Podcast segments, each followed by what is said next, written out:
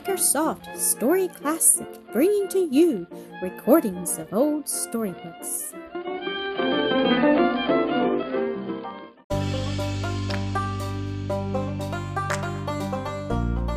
The Thorn in the Nest, Episode 19. The Indian Sachems departed, and life in Chillicothe fell back into its accustomed grooves.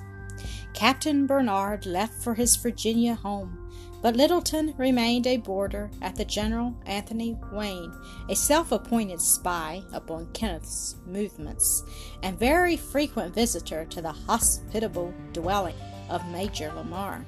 He continued to be a favorite with Claire, but found scant favor with Nell, whose politeness was sometimes freezing, while at others she would be only tolerably gracious. She was constantly comparing him, and always to his disadvantage, with Dr. Clendenin.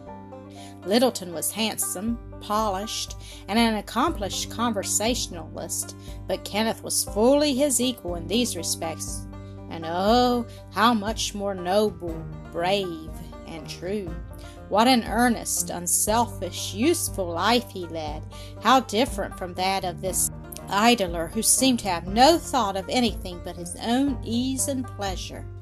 She had about made up her mind that Littleton was a coward, too, remembering how pale he had turned on his first sight of Willoway, and having heard that he showed great agitation at the roll of the drum which so frightened the women and children with its false alarm that the Indians were almost upon them. And nothing else so excited Nell's scorn and contempt as cowardice in a man.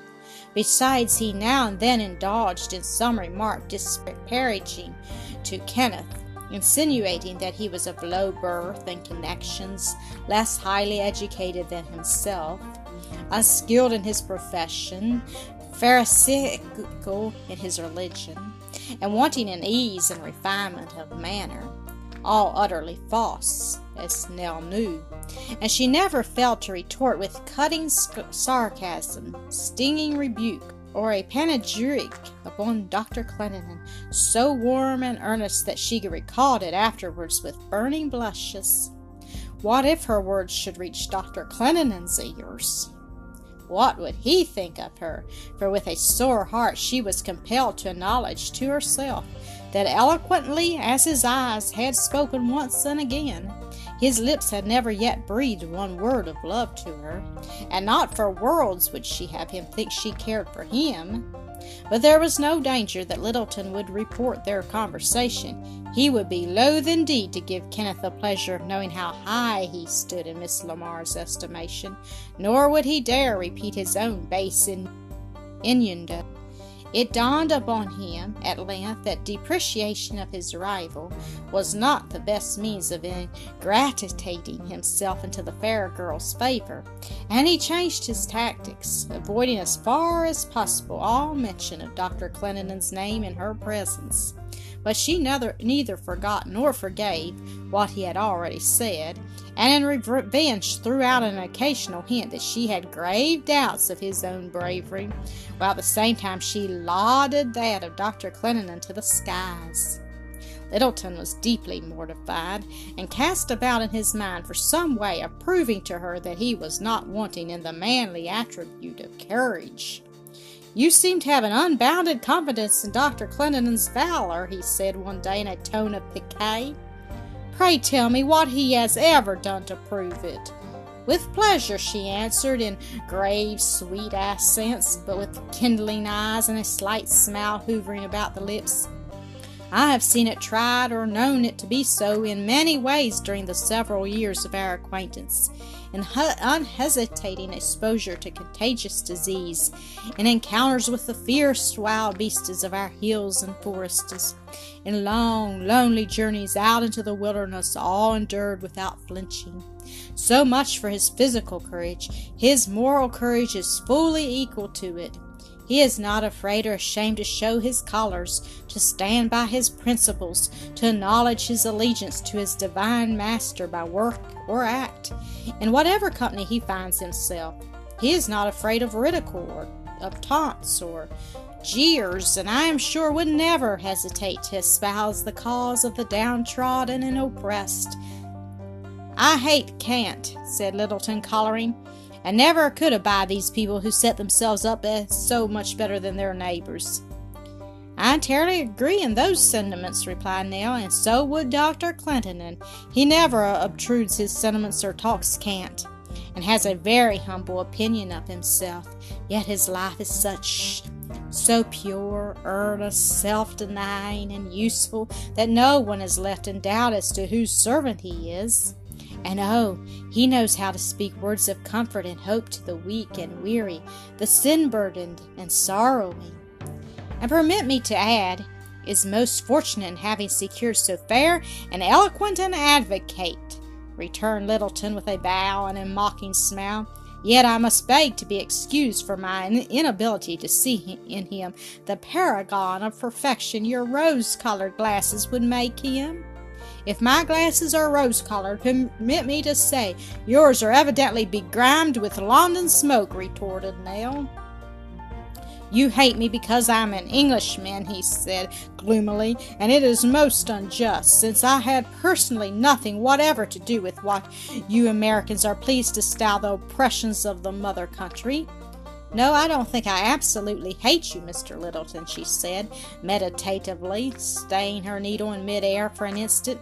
On the contrary, I have occasionally found you, your society not at all disagreeable.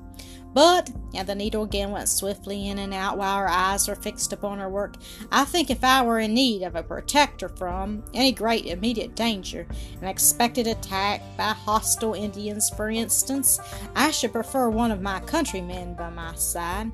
Now, Nell, that was really too bad, remarked Clare after Littleton had gone. The English are hardly less brave as a nation than ourselves. Of course, I don't deny that, but he's an exception and deserving of all and more than I gave him for his mean way of depreciating a an absent rival, put in Clare with a laugh as Nell paused for an appellation suited to Kenneth's worth. Really, I think you might forgive his evident jealousy, which is certainly flattering to you. No, not a rival, but a far better and nobler man than himself, said the girl, the rose deepening on her cheek. Littleton went away full of anger and chagrin, and lay awake half the night trying to contrive some means of convincing Miss Lamar that no more valiant man than himself was anywhere to be found. He summoned his German valet at, the, at an unusual early hour the next morning. Hans, said he, while the man was busied about his person, you are from Hesse, I think, and were over here during the war. Yes, ma'am, that is so. But I deal sit not to these peoples. No, of course not, and you need not fear that I shall betray you. But your experience may enable you to be of use to me in a new capacity. Badish, stop.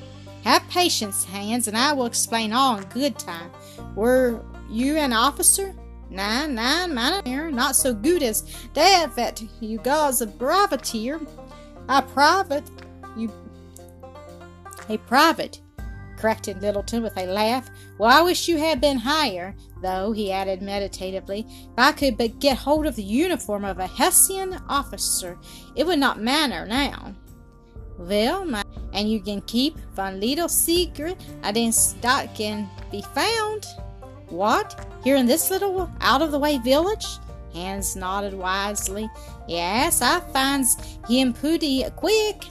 If you will do so and will make use of it as I direct, said Littleton, you shall be handsomely paid for your trouble, and may rest assured that I will never betray your secret. Well then, mynheer, I tell you and I pulls the clothes and goes to work. Carl Hedwig was in the war, and that you call it, officer? Yes, and he's a got the soldier gloves now here. Hans answered in the affirmative, going on to explain that Hedwig, whom he recognized as an old acquaintance and his former superior in the army, had begged of him not to divulge the fact that he had served against the Americans, fearing that it would render him unpopular. But doubtless, if it could be done without incurring that risk, he would lend his uniform for a consideration. Littleton authorized Hans to hire it for the winter, naming a liberal sum and enjoining secrecy.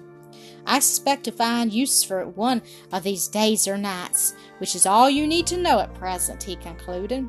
Hans promised to attend to the commission promptly, and with due care that none should know of it save Hedwig and himself. Godfrey Dale ran into Major Lamar's that morning, directly after breakfast, to say that the young people were getting up a riding party for that afternoon and to ask Nell if he might be her escort. You must please excuse my coming at so early an hour, he said with a mischievous smile. It was in order to forestall the Englishman who almost monopolized aid, it seems to me.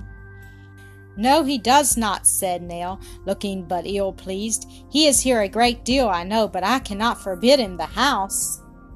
I left him in Clendenin's office, remarked Dale. He is generally to be found there when he is not here. Seems to marry the doctor prodigiously. Tells me he has conceived a very warm friendship for him. Then he is an arrant hypocrite exclaimed Nell, her eyes flashing with indignation. He is always saying or hinting disparaging things to him, of him to me. Dale looked surprised, then angry, then laughed lightly. To you, Miss Nell? Well, I suppose he dreads Clendenin's rivalry, and thinks all is fair in love.